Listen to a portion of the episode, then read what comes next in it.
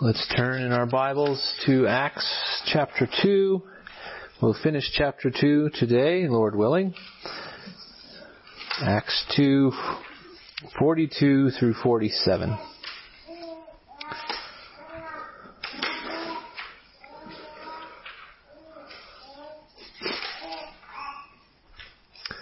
Let's pray.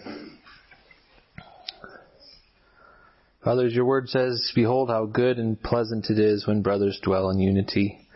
Thank you for uniting us together, gathering us together this morning, and um, to hear your word, to receive your word, and to worship your name. And Lord, sometimes we find things outside of your will that we perceive to be good and pleasant.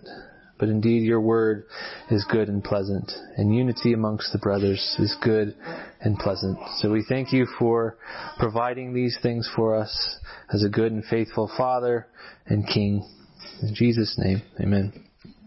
Amen. Let's stand for the reading of the word, Acts 2, 42 through 47.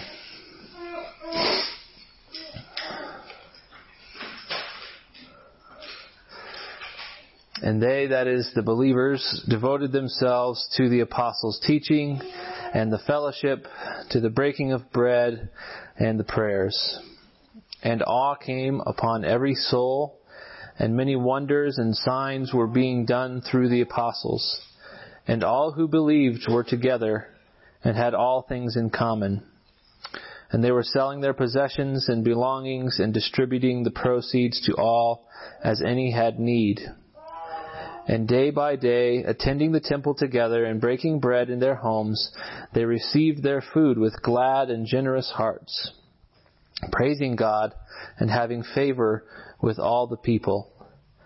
And the Lord added to their number day by day those who were being saved. Amen. Amen.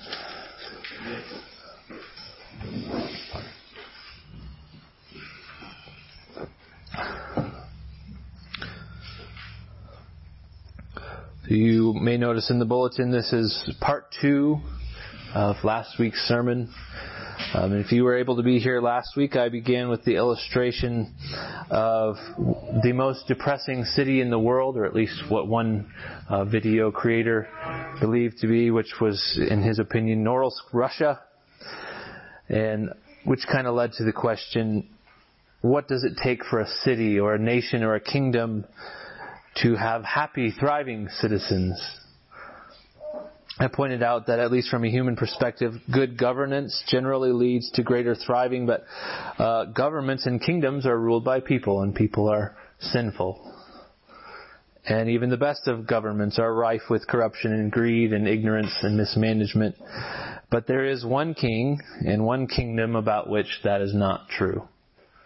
The kingdom of heaven, ruled by King Jesus, he is a perfect king and thus he sets up his kingdom perfectly. He, he does so not making a single, single mistake or overlooking a single thing. Now that doesn't mean the church itself is perfect because we're made up of sinners as well, but our king is perfect and the way he set it up, set it up for us is perfect. Amen. So what I think we have in this passage is a window into the characteristics of this kingdom, marks of the church, if you will. And the picture we see is one of joyful, united, thriving citizens of this kingdom, the kingdom of Jesus. And, and, and, again, we're imperfect citizens, but to the degree to which we submit ourselves to the institutions, to the ordinances which our King has put in place for us, to that degree we will be happy, thriving citizens of that kingdom. Um, so I've broken this passage up into seven marks, and last week we looked at the first four from verse 42. The apostles' teaching, the fellowship, the breaking of bread, and the prayers. and this week we'll look at the, the last three from verses 43 through 47. So I want to just take a moment to review uh, those first four, the four devotions from verse 42, and they devoted themselves to the apostles' teaching and the fellowship, to the breaking of bread and the prayers. And again, this devotion is not a devotion like we, we expend on our hobbies, wherein we, it waxes and wanes, but the devotion is more like eating meals or brushing our teeth, something we do day by day by day. So first is the apostolic doctrine that the Christian community is a doctrinal community or a learning community. Yes. We're naturally sons of Adam, sons of the world, and when we come into the kingdom of, of Christ, we kind of need to be re-indoctrinated. Our, our wires are all crossed. Um, and so the apostles were Christ's appointed messengers to do that task. And so we listen to their doctrine, we come to their doctrine in the Word of God, in the Bible, and our hearts and minds are changed as the Holy Spirit comes alongside and gives clarity. Second is Christian fellowship. The fellowship, fellowship is um, more than cookies and coffee at on, on the Lord's Day. Uh, it, it's communion. It's sharing, a sharing of space and time and food, goods, identity, community, uh, life. And fellowship with Christ necessarily comes with fellowship with His saints. The church, the kingdom of God is a body consisting of many parts. A temple consisting of many bricks. So if we're going to be united to the head, we must also be united to the body. Third, the breaking of bread. Uh, again, this, this, is not exactly as, as, clear as I would like it, but I believe it, it's referring to the Lord's Supper primarily here, coming to enjoy the Lord's Supper. And it's interesting that throughout the Bible, food is a gathering tool for fellowship, and it's interesting that the Lord Himself instituted the supper, a meal, as a means of fellowship. And, and again, fellowship with one another, but also fellowship with our head, who is not here bodily with us, but He's in heaven. And then fourth is corporate prayer. Uh, again, Christian communion is not simply horizontal. Christ himself reaches down and creates his kingdom of heaven on earth here in the church, but we have the opportunity to reach up to heaven in prayer as well. So we get to commune with him in that way as well. And one of the means which, by which he, he advances his kingdom is in fact the, the effectual prayers of his saints. So those are the four items. The apostles' doctrine, Christian fellowship, breaking of bread, and corporate prayer. These are the, the four devotions. And two things jump out at me about these um, four marks of the kingdom is first, we have to keep in mind, again, these are Christ, the King's institutions and ordinances. He's given them to us as, as gifts. So our devotion to them is, is like our devotion to water. We come back time and time again, not as a slave to a field, but as thirsty travelers to a fountain. He, they're good gifts for us. And second, uh, these are corporate markers. Again, union with Jesus is not alone. It's not just me and him in a prayer closet. Uh, but but we are united to his body. Uh, uh, we we wouldn't call ourselves a Russian just because we're devotees of President Putin. Not that we would be, but we, that doesn't that alone doesn't make us a Russian or an American or what. To be a member of the kingdom is to be a member of the kingdom as a whole. Now, the remaining verses in chapter 2 give us a sense of what life in the kingdom looks like. And we'll consider this under three headings. And first, I've called these three marks awe-rooted marks. That may not be the best word, but it's what I came up with. They're rooted in awe or the fear of the Lord. I'm calling them that because I think as men we're naturally inclined to to read these kind of passages as supposed to passages, which I'm not afraid of supposed tos or oughts or, or musts. But we have to have those supposed tos rooted properly in the, in the right thing. Uh, so in this case, the source or the foundation of, of the things that these people are doing and devoting themselves to seems to be awe in this passage. Reverent awe the way Luke words it here is it's an awe that comes not from within themselves that they manufacture, but it, it proceeds from outside of themselves. It says in verse 43, and awe came upon every soul. So I wonder if you look back at your own experience, when it was, if if you are able to, when you when you first began to really worship God. Like this is my experience, but perhaps you've grown, you grew up in the church, you you professed the the faith of your parents. Perhaps you had belief in Jesus. You, you really believed He died for your sins. You maybe cared about obedience and holiness and love, if not from a place of love and reverence, but a place from trying to make God happy with you.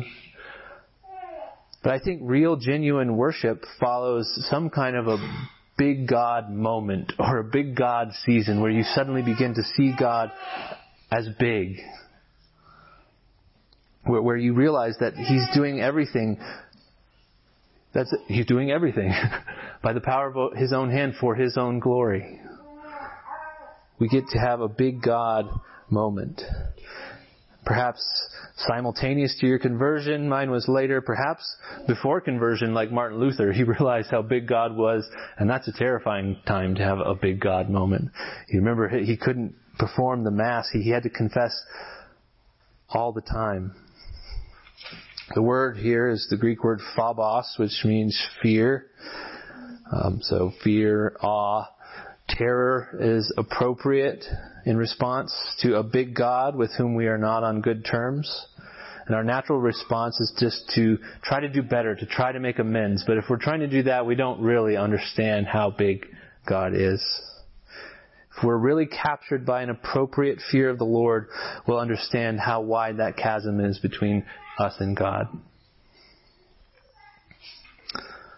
But if we've been redeemed, baptized into the name of Jesus, like these people had, if we're in Christ, that fear becomes awe, it becomes reverence. Because while, that looming penalty of sin has been done away with, God Himself has not changed. He's still worthy of fear, of awe. We begin to notice a growing zeal in ourselves for the glory of God. Everything in this universe is His universe.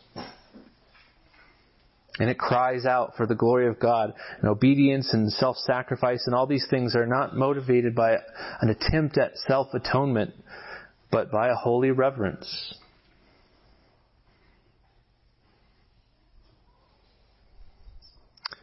We get to, as Christians, live in the family of the holy God. That, that should produce in us a sense of awe. As First Peter says in, in chapter 1, if you call on him as Father who judges impartially according to each one's deeds, conduct yourselves with fear throughout the time of your exile. So in Christ's perfect kingdom, reverence and awe for the King are the root of happiness, satisfaction, and contentment as his subjects. As Christians, we're citizens of the only kingdom where it's appropriate to worship the King. Many kings want that. They want to be divine. They want to be worshipped. There's one kingdom in which that's appropriate, the kingdom of heaven. So from reverence and awe for the king are born these fruits here that we have. The first awe-rooted mark is unity. Unity. I hear all the time, our country is so divided. Wouldn't it be great if we could all just get along? To which I say, content matters. Amen. Uh, I'll explain what I mean by that by an illustration. Content matters. I had an interaction on social media with a member of my extended family, or at least I tried to. He didn't really respond. I tried to have an interaction The cousin. Had a quote said something, or he, he, he, he indicated he was tempted to leave his denomination, a liberal denomination, the CRC, um, Christian Reformed Church, but he said it's braver to stay and fight. He had a, a quote from somebody that said that. I sent him a message saying I felt this way many times over the years, and I agree, it is braver to stay and fight. And I have both left and stayed. My question to him, what is the ideal you believe is worth fighting for? Or put another way, what is the perspective that that you have that, that your denomination is broken in some way that you need to fight for it. Because I think I know roughly where he stands on issues, and I'm quite sure he'd be more interested in seeing the CRC be more focused on social justice and race and sexual uh, identity stuff. Whereas I, if I were to stay and fight in the CRC, would be to be rid of those items and focus on the gospel. So content matters. I mean, it's a universal feeling, even within and outside of the church. We've all felt the need to leave uh, leave an organization, or should we stay and fight? We we felt that tension. That's nothing radical. The real question is, what are we fighting for? Content matters. So the real reason we have disunity in our country, and every other country that exists, has existed, or will exist, is that the content of the passions for which we stand and fight are incongruous. content matters. All that said to point out that the reason for true Christian unity is a common content, common awe, a common mind, a, a common baptism, a common, common faith. I mean, we may, we may have differences in opinion. You, you may not want to baptize babies. I'd like to baptize all the babies. You, you may, may, may not, you may have a, a premillennial or a postmillennial view. I have an amillennial view. We may have differences. But all who are united in Christ and live in His kingdom have the Holy Spirit and, and are overcome with an awe and a reverence for the one true God. We all believe the same apostolic gospel of Jesus Christ. And that's powerful, uniting content. The result then here is what we see in, in these verses 44 through 47 is this unity that they had. You see in verse 44, and all who believed were together and had all things in common. And in verse 46, and day by day attending the temple together and again, breaking bread in their homes. These were people that were together. They were united. When we stand in the awe of the Lord of glory, we're drawn together with those who share the same awe. That's what the psalmist says in Psalm 119. I am a companion of all who fear you, of those who keep your precepts. Basically saying a friend of God's is a friend of mine.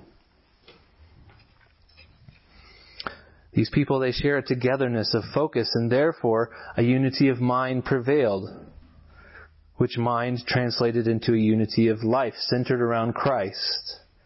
That they're like soldiers devoted to their king and to the advancement of his kingdom. They're focused. So it says, all who believed were together.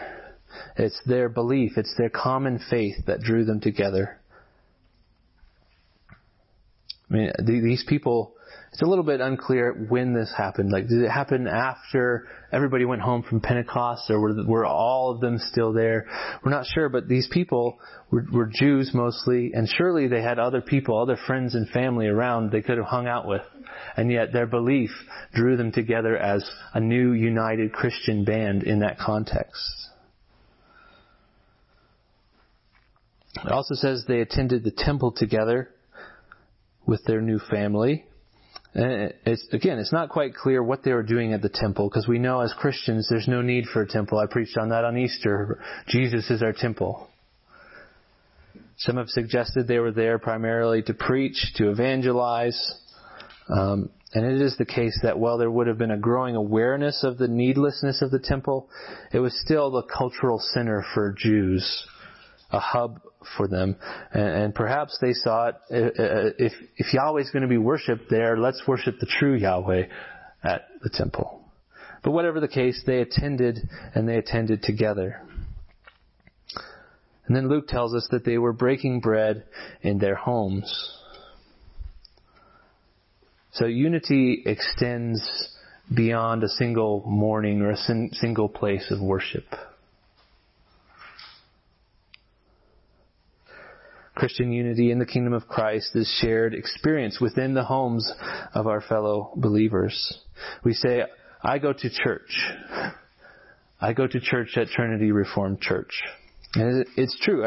The Lord's Day assembly is the most important expression of Christian fellowship and community. The, the word church means assembly. So when the assembly assembles, the assembly assembles. However, our, our communion and fellowship is meant to extend beyond the Lord's Day assembly. It's also meant to extend beyond the confines of our particular fellowship. I, I, was telling a few of you today that one of my, favorite part, hands down, of going to Presbytery, which I just returned from, is the worship service. It's a full worship service, just like we would have here in the in the morning, and to to have people from Colorado to Montana, it's a visible expression of the unity of Christ's body, worshiping God together.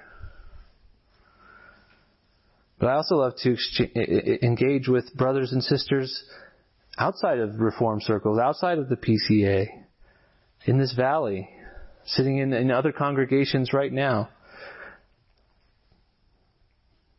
The kingdom of heaven includes people all over the valley, all over the Rocky Mountain region, all over the world.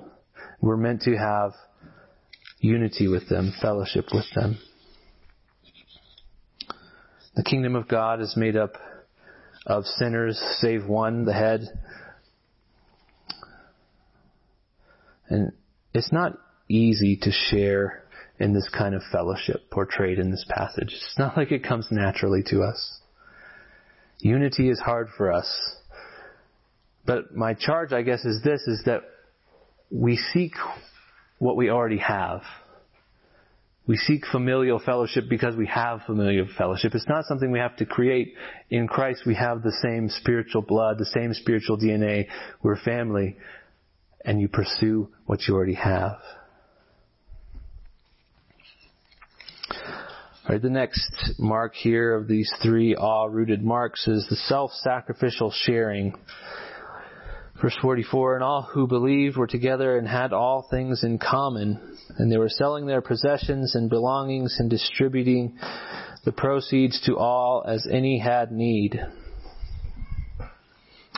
So this is the great communism passage, right? This is obviously teaching that coerced redistribution of wealth for social and economic equality of outcome is good, right? What is, what is it teaching? It's showing the, us that we are redeemed and we're brought into the covenant family of God. And we're drawn together and inclined by this common awe of the Lord, and therefore, as Paul says in Galatians, as we have opportunity, let us do good to everyone, and especially to those of the household of faith. We could call communism or socialism by another name, and this is not a political comment, it's a biblical one. We can call it stealing. The Bible is quite clear that there's such a thing as personal property, including within the household of faith. Uh, one example in a few chapters, chapter 5 of Acts, the story of Ananias and Sapphira sell a piece of property and Ananias sells it and, and keeps some back for himself and gives the proceeds to the church. Then Peter says, Ananias, why has Satan filled your heart to lie to the Holy Spirit and to keep back for yourself part of the proceeds of the land? While it remained unsold, did it not remain your own? And after it was sold, was it not at your disposal? Why is it that you have contrived this deed in your heart? You have lied to man, not to man, but to God. Peter's point there is not, I mean, Ananias and Sapphira died as a result of this. They didn't die because they kept some back. It's because they lied. They had every right, Peter says, to keep some back. So personal property is such, is a thing even within the household of God. But we are knit together into a single body, and so the hurts of one hurt the whole body. We're, we're drawn to relieve the pain with our, in our own body. John Bunyan has a good little book entitled The Fear of God. He says, There flows from this godly fear compassion and a heart to those of the saints that are in necessity and distress. He has an example from um, the Bible of the prophet Obadiah, not the book, but um, says, Now Obadiah, saith the text, feared the Lord greatly. For it was so, when Jezebel cut off the prophets of the Lord, that Obadiah took a hundred prophets and hid them by fifty in a cave, and fed them with bread and water. This was charity to the distressed, even the distressed for the Lord's sake. Had not Obadiah served the Lord, yea, he, ha- he not greatly feared him, he would not have been able to do this thing. But now, even now, the fear of God in this good man's heart put forth itself to acts of mercy, though attended with so imminent danger. What he's saying there is that he did this thing out of the fear of the Lord, despite what could be great fear, the fear of Jezebel. And yet he cared for the needs of the saints. In Hebrews 13, the writer speaks of this kind of love in the face of danger. He says, Remember those who are in prison as though in prison with them, and those mistreated since you are in the body. Specifically, this is those who are in prison and mistreated for the faith. As we see in chapter 10 of Hebrews, when he says, But recall the former days when after you were enlightened, you endured a hard struggle with sufferings sometimes being publicly exposed to reproach and affliction, sometimes being partners with those so treated. For you had compassion on those in prison, and you joyfully accepted the plundering of your property, since you knew that you yourselves had a better possession and an abiding one. So at this point in the story of Acts, it's not exactly safe or popular to be a Christian.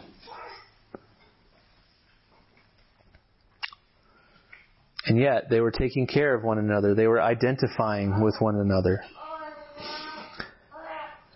Because after all, the fear of the Lord says, What can man do to me?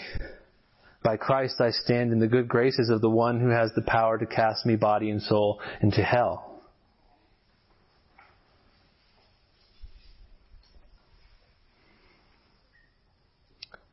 Or am I really going to keep what I have to myself when my brother is in need?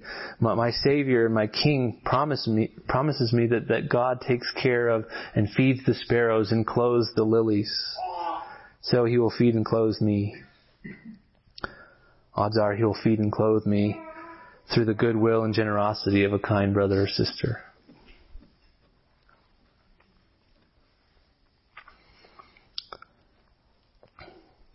Thirdly, the communion of the saints is a God-centered community.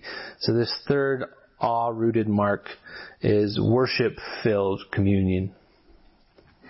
Worship-filled communion, verse 46. And day by day, attending the temple together and breaking bread in their homes, they received their food with glad and generous hearts, praising God and having favor with all the people. I just love this image of people sharing meals in their homes, praising God, rejoicing for what they've been given. In the fear of the Lord, we understand that all we deserve is wrath.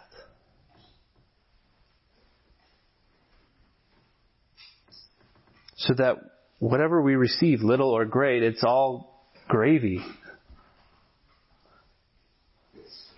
So when we sit with brothers and sisters and enjoy a good meal or a good beverage, we do so with a spirit of gratitude to the glory of God.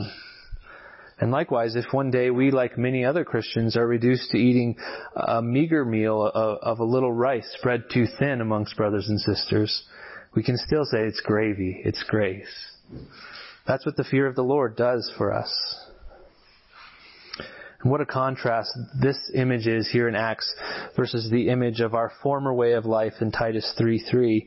For we ourselves were once foolish, disobedient, led astray, slaves to various passions and pleasures, passing our days in malice and envy, hated by others, and hating one another.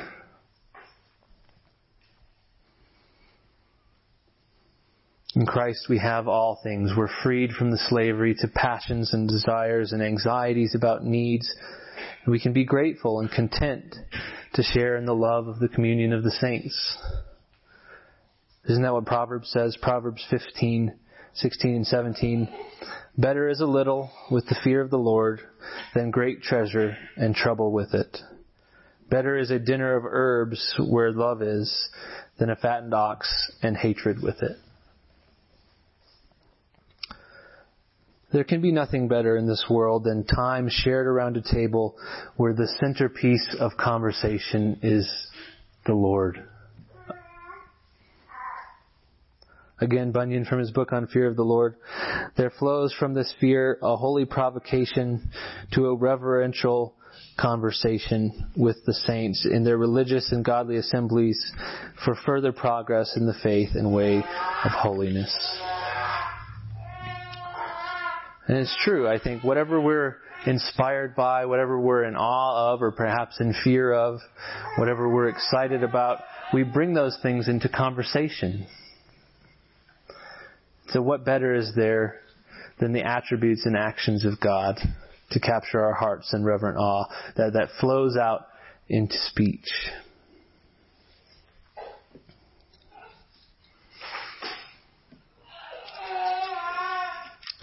I began this two part sermon by saying that this passage represents, I think, something of an ideal for us, something we may not arrive at, but it's something to strive towards. As feeble, sinful citizens, we'll never have the proper devotion to the things of God. We'll never have the proper awe for God. But I will continue to contend that the more we submit ourselves to the way that Jesus has been building his perfect kingdom, the more contented we will be. It's no coincidence that in, in that, that these seven marks of the kingdom are followed by this sentence, and the Lord added to their number day by day those who were being saved. These are not just things that we do, these are the things that the Lord has given to us. The gifts of Jesus Christ to satisfy the sheep and to grow his flock day by day. What would you guess is the cover art for the Bunyan's book, The Fear of the Lord? Fire, lightning and shattering rock. In my copy, at least, the image on the front is an idyllic pasture with sheep gently feeding or laying down. It's a perfect image for the fear of the Lord. Those who fear the Lord have him as their king they also have him as their shepherd. He leads us to green pastures and quiet waters. Amen.